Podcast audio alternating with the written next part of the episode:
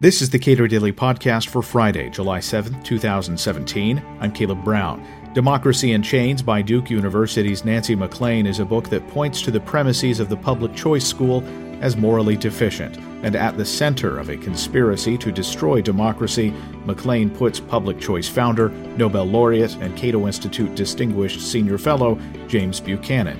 Public choice scholar Michael Munger, also of Duke University, discusses the book. About 10 years ago, you wrote a piece in which you suggested, and not happily, that at some point, essential truth, and you'll unpack that for us, would replace facts, even in academia. What do you mean by that? It was a piece that I published in Public Choice came out in uh, January 2008, so almost 10 years ago. And the main analysis was the events surrounding Dan Rather and CBS News exposing the letters that showed that George W. Bush had failed to make his uh, what he was required to show up when he was required for uh, Army, uh, forgive me, the, his Air Force obligations in Alabama. And the turned out, as you may recall, that the letter apparently was forged because it was in proportional font, which didn't exist because it would have been an IBM Selectric typewriter, and it had footnotes that were the wrong shape and size. And when Dan Rather and CBS News was confronted with this, they all their, their response was, "Yes, but we would defend the essential truth of the story. That is the the essential truth, meaning we all know that George W. Bush." was a shirker uh, didn't show up uh, when when he would have been drafted and was just trying to avoid the Vietnam War. And these details about the facts that you're bringing up, who cares about that? And I, I said, I'm worried about this. And in fact, Stephen Colbert famously coined a word, truthiness. It was the the word of the day once on his show, and in it he he paraphrased Dan Rather. There's an essential truth that's more important than the actual facts, and I suppose that that's okay for a Twitter post, but you really there's two places you can't have that. One is the media, and the other is in academics. And so what I was worried about was. Will we on the internet be able to correct untruths that are published in the name of truthiness? Or will people just respond basically, you're nitpicking my footnotes? And certainly the speed with which information can move poses an additional challenge. Right, but the that that's a challenge and a promise because it might be that people can go out. It used to be called fisking. Uh, fisking was checking the, someone's facts and, and looking deeply to make sure that if they had an internet post. Uh, what it used to be called in academics was academics. Professor uh, Nancy MacLean has written a book, Democracy in Chains, and she takes specific aim at uh, James Buchanan. And full disclosure, uh, I got my master's degree at George Mason University, where he spent uh, many years. Uh, and I, I suppose you have disclosures to make as well. So basically, give us the the general gist as you understand from the book.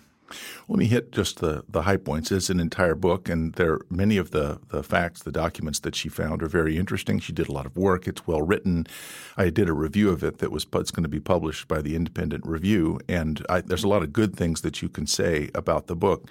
I think that the enterprise in which she's engaged in, though, is fundamentally misleading. And in my review, I said that it was an exercise in speculative historical fiction. So, you know, someone has the essential facts and they, they may they give dialogue and they, they make up meetings, but the basic facts are established. And I think she thinks that's what she's doing. There's a sort of breathlessness to the book where she's revealing these facts that when you hear them, you just won't be able to believe it. And I believe that it started, the Professor MacLean, who's my colleague in the history department at uh, Duke University. I'm in the political science department, so that's my first full disclosure. This is a colleague of mine that I'm talking about. She found two footnotes. One of them referred to Jim Buchanan in a controversy over desegregation in Virginia in the late 50s and early 60s. And the second was a footnote in a document, basically a, a reference in a document about the Chilean Constitution, which was imposed in 1980. And she said, this, this guy must be like the conservative Zelig. You know, the, the movie uh, by Woody Allen, Zelig, where this guy keeps showing up at all the great events in history. But then, when she began looking at documents in the archives, when she, Nancy MacLean, began looking at documents at the Buchanan House, and uh, she points out, and she's absolutely right, that these archives were not well organized. They weren't well taken care of. This was in summer of 2013, which wasn't long after Buchanan had died in January of 2013. But Nancy, Professor MacLean, made a real effort to go through these archives, and she discovered in in her version of it, no, this guy wasn't Zelig. He's a Bond villain. He was at the center of all this. He was actually the linchpin. Now, he wasn't the sole cause, but what happened is that these uh, shadowy organizations said, this is our guy. This is our Messiah. This theory, public choice theory, is going to lead us back into a position of dominance. And what public choice theory is going to help us do is suppress democracy in the United States and overturn the Constitution and impose, in effect, a plutocracy, a rule by the very wealthy. Additional disclosures on my part. Um, the Cato Institute, of course, has James Buchanan listed as a distinguished uh, senior fellow. Uh, did that before uh, he passed away. And of course, uh, Cato's longtime chairman of 23 years, Bill Niskanen, was a not insignificant tri- contributor to the School of Public Choice. For listeners who are interested but aren't specifically familiar, give us the the the shortest thumbnail sketch you can of essentially what the project of public choice is. Well, and I would want to contrast this with what Professor MacLean said that it was. And that's one of the things that when you're reading the book, Democracy in Chains, uh, the description of public choice is it shocking. Who could who could actually believe this? And the answer, and I can tell you for sure because I'm an expert, no one. No one believes that. What public choice actually is rests on three premises. The first is methodological individualism, the claim that we have to start with individuals. We can't analyze groups as if they're a we. And that is when we look at how voting works, you have to look at how individuals vote because groups don't have preferences. Second, behavioral symmetry. People are basically the same. They don't become geniuses or angels when they enter the voting booth. In fact, most of the problems in consumers are even worse in voters lack of information, selfishness, and over regard for free things. The third, and this is Buchanan's special contribution, was politics as exchange. In spite of those problems, we still often need non market institutions to help us achieve cooperative benefits that we could achieve in no other way. And in fact, the journal Public Choice was originally called papers in non market decision making. So these have to be institutions that are not markets, but still allow people to cooperate and sort of exchange by all of us contributing maybe taxes, maybe our labor. Somehow we have to come up with an organization that allows us to cooperate, and make the society better. So those three things together are what public choice is. So when, when you say non-market exchange being the original title of the journal, that seems broader than government. Absolutely. And when you look at Jim Jim Buchanan won the Nobel Prize in 1986, and in the Nobel Prize announcement, one of the key parts of it was his work in the theory of clubs. And when you look around and you see all of the voluntary but still private organizations that Alexis de Tocqueville talked about as being the special genius of the American people, you realize that having those voluntary private organizations where people try to achieve some joint aim by cooperating, not by using markets, but not by using the state either, what Richard Cornuelle called the independent sector – that's what Jim Buchanan was talking about. Now, maybe this could also be applied to the state. Buchanan was interested in constitutions, but public choice is about cooperation in groups. So, I guess what is her essential argument? You say that she doesn't particularly uh, present uh, public choice in precise language, but she wants to sort of use that as a springboard to describe Jim Buchanan as what?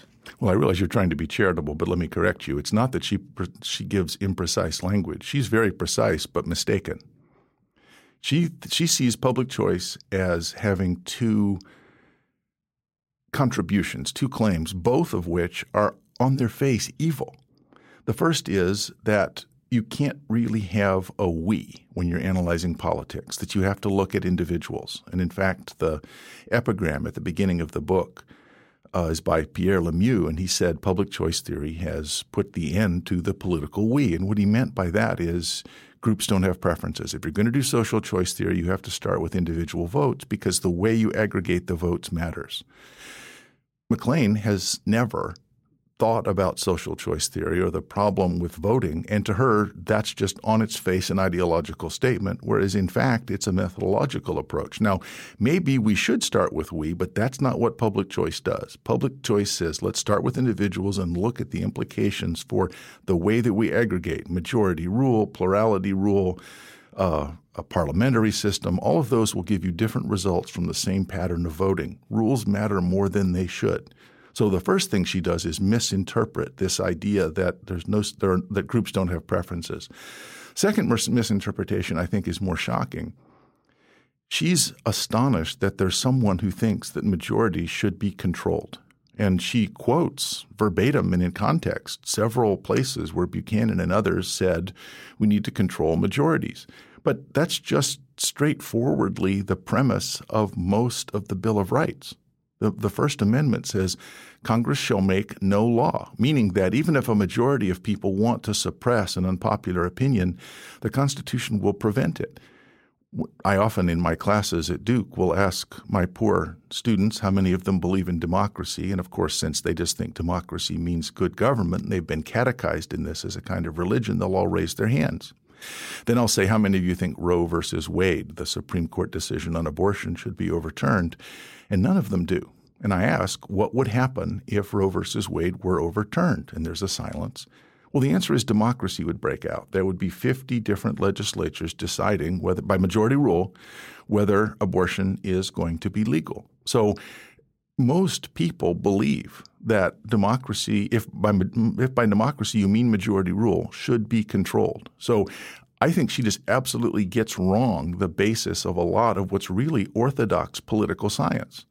Now, you wrote a book uh, detailing some of these kinds of, of uh, arguments, sort of extending a lot of the work of the public choice school, choosing in groups, which we discussed, you and I discussed at the uh, Cato Institute a couple of years ago. Um, what was that project aimed at? In many ways, it was, and I thought of it as an extension of Jim Buchanan's thought into a more technical, formal political science. I wanted to connect Jim Buchanan's view of public choice and politics as exchange with more traditional political science spatial theory. And in it, there's a section where I talk about how important Buchanan's work is for understanding democracy. The, the book, the Choosing in Groups book, is designed to help you think about the way we represent preferences and the way that different rules give you different outcomes with the same preferences, which is upsetting if you think just naively, and as, as, apparently Professor MacLean does, democracy means the government should do, should do what the people want. The people, singular. There's just one big one, and that's not true. There are many different majorities that want different things. It's a much more complicated problem than that. So that's my full disclosure is that Professor MacLean is attacking the two things, public choice theory and the work of James Buchanan, on which most of my professional reputation lies. So it's not surprising that I would be defensive about that, and I guess listeners should interpret my defense in light of that. Is she arguing essentially, uh, as you see it, that the methodology of public choice is just uh, wrong or offensive in some way? The actual premises of public choice are morally evil. This is not a methodological point she's making. It is an ideological and moral point that it is it's wrong to think that we should we meaning the makers of rules should limit majorities and it's wrong to think that there's not some collective Rousseauian general will. When I've read uh, Buchanan and Tullock uh, on constitutions, it seems like they are trying to uh, figure out in theory what the founders were attempting to figure out in practice in a lot of ways. And if you view majorities as uh, this sort of an end unto itself, that is, majorities of making decisions and somehow these rules uh, of protecting individuals uh, don't matter so much. Is she attacking sort of the foundation of the United States in a way? She sees herself as defending the foundation of the United States because she sees the United States as being a democracy. And of course, it's a constitutional republic. Now, that distinction is pedantic, but it cashes out to mean that the majorities don't directly decide things. We elect officials.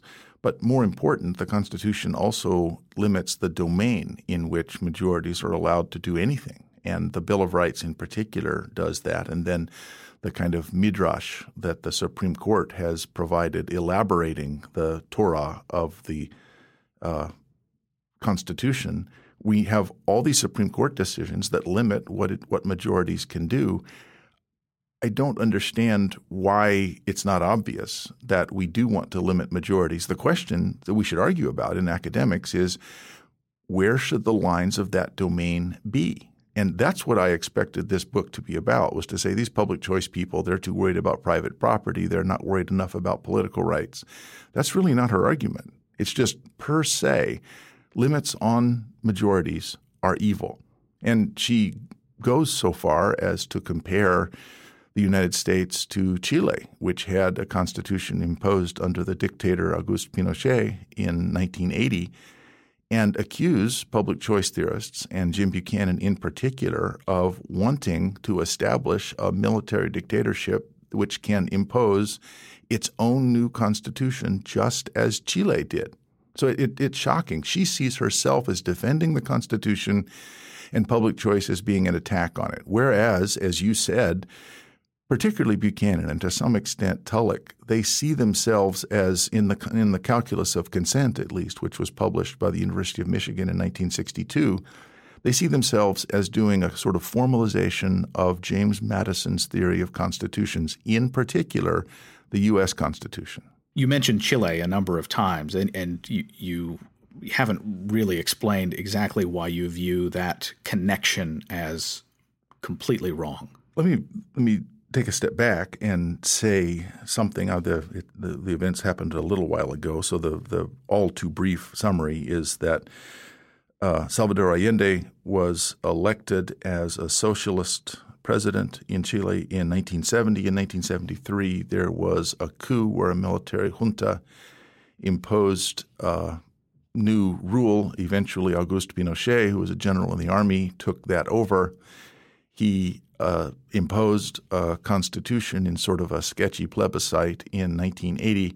That constitution had certain properties that restricted the ability. It was they're trying to make a transition to democracy. The the constitution prevented uh, a, a, Truth and Reconciliation Commission. It made it very difficult for once there was a democracy for any of the people who had committed murders and done the torture, particularly between 73 and 76 from being brought to justice. Now, that, from one perspective, is a monstrous injustice. There's no question that the, what happened in Chile between 1973 and 1976 cannot possibly be justified. Whatever you think of the other events, that cannot be justified. Question is, should those people be brought to justice or not? And it's very tempting to think the answer is yes. But look what happens in countries that are not able to have a constitution that ensures that the people who now control power won't find themselves so threatened that they have to have another coup. So if Chile had imposed what we think of as a, a Republican constitution that, and they had tried to transition back to democracy, there would have been another military coup right away because the colonels were not going to allow themselves to be prosecuted. Barry Weingast, the political scientist at Stanford University, calls this the proportionality theorem. That is, formal institutions cannot be very different from the de facto distribution of power. If the de facto distribution of power is really, really different from the power distribution of the new constitution you're trying to impose, you're going to see a military coup. And we just saw this in Egypt. Egypt tried to have a constitution.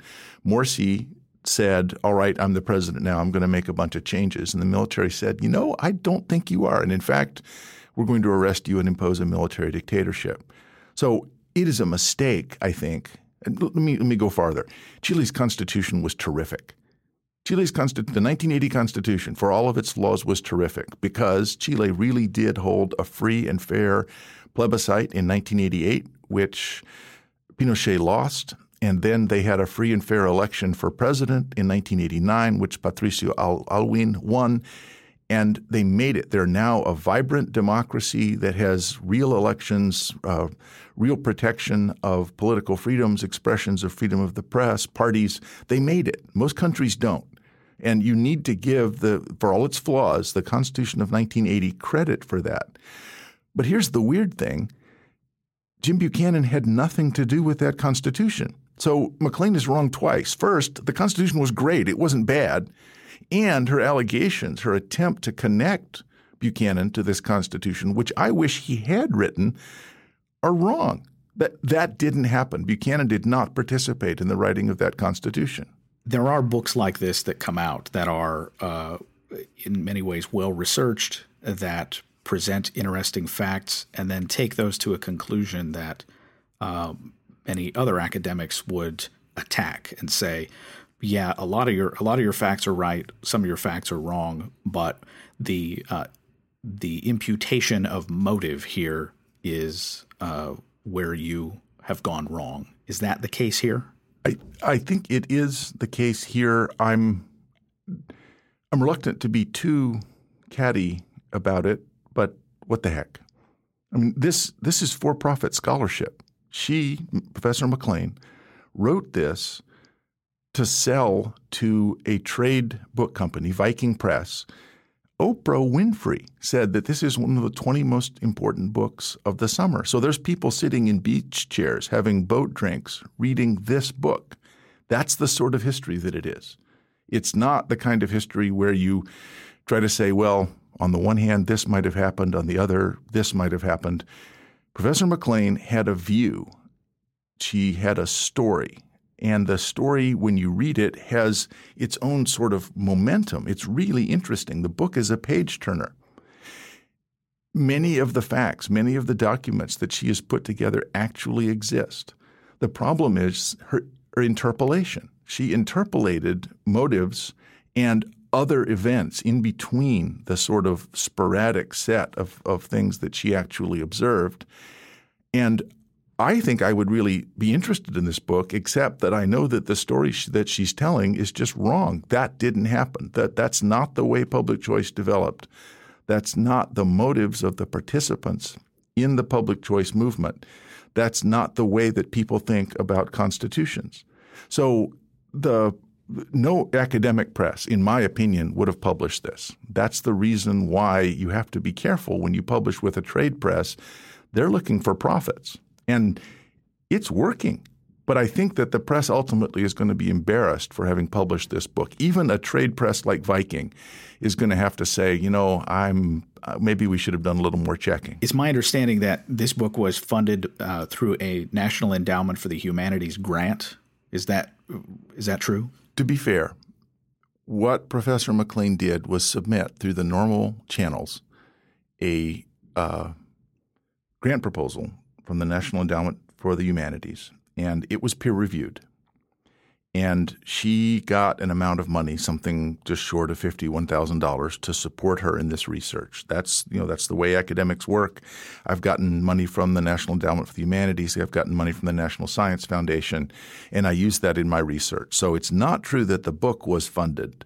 What was funded was her research. But even in the NEH grant, it says I'm going to publish this with Viking Press. So it, she disdained to conceal her views and aims. She said, this is going to be the result of this is a trade book. Now, the amazing thing about the NEH grant, and it's available online, is that I, I, I'm not quoting, I'm paraphrasing, so I, I may get some of these words wrong. But in effect, the history of the conservative movement and the Republican attempt to suppress the U.S. Constitution is documented by this research into a surprising and little known body of study called public choice. And in particular, there is one central figure in this shadowy past that should be revealed, and that's James McGill Buchanan. no one realizes how central he was to the this evil program of suppressing of the U.S. Constitution. Now, people are entitled to their opinion, but that's what she applied to the National Endowment for the Humanities for money to get. It's an explicitly political and, dare I say, partisan approach to getting money from the federal government and get U.S. taxpayers' money to finance this research. So I think that's the interesting story here. I think it's very surprising that the NEH would have funded this. And I don't begrudge at all that this money was spent to go through the public choice archives. That's all great. What's surprising is that she didn't say, I want to find out what public choice is about. She said, I know what public choice is about. I want to go through the archives and come up with examples to illustrate how evil it is. To the extent that she has uh, attempted to, I guess, understand the roots of a the modern conservative movement, um, which I, I, think is is somewhat distinct from uh, the libertarian uh, movement. She misidentifies at least a few people as libertarians. I, I think there's mis- misdirect misidentification in both directions. Buchanan wasn't really conservative, and in fact, he had some pretty odd views. He was for a confiscatory estate tax. Uh, he actually thought that any sort, he was a contractarian. So, although he was personally libertarian, he thought that a consensus in a society that wanted to be socialist or even communist was fine. What matters is what people want. And he would say he was a subjectivist. The, the values start with us. So, it's, it's not a very conservative position. So, to identify a libertarian like Buchanan as a conservative is odd. And then, yes, some actual conservatives are called libertarians that are not I, am not going to name names, but uh, I, I, think that there are some people who she identifies as libertarians that among us who are libertarians would say, I'm, I'm not so sure he's on our team. Well, I will name a couple of names Ed Meese and Irving Kristol. Yeah, yeah. Not, not even not even Bill, not even the son, who uh, who I, is a friend of mine. Uh, but Irving is certainly not a, a, libertarian. And to be fair, it's not that he tried to be and we rejected him. He didn't want to be. He would be offended if you called him a libertarian. He is a rock ribbed conservative.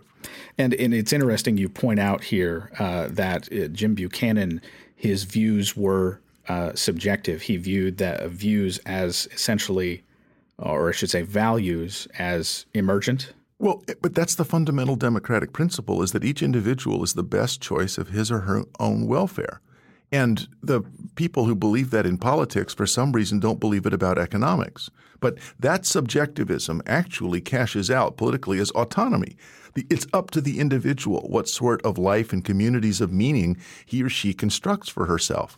So the, the, that subjectivism is a really important part of liberalism, not libertarianism, but liberalism. Michael Munger is a professor of political science, economics, and public policy at Duke University. Subscribe to and rate the Cato Daily Podcast at iTunes and Google Play, and follow us on Twitter at Cato Podcast.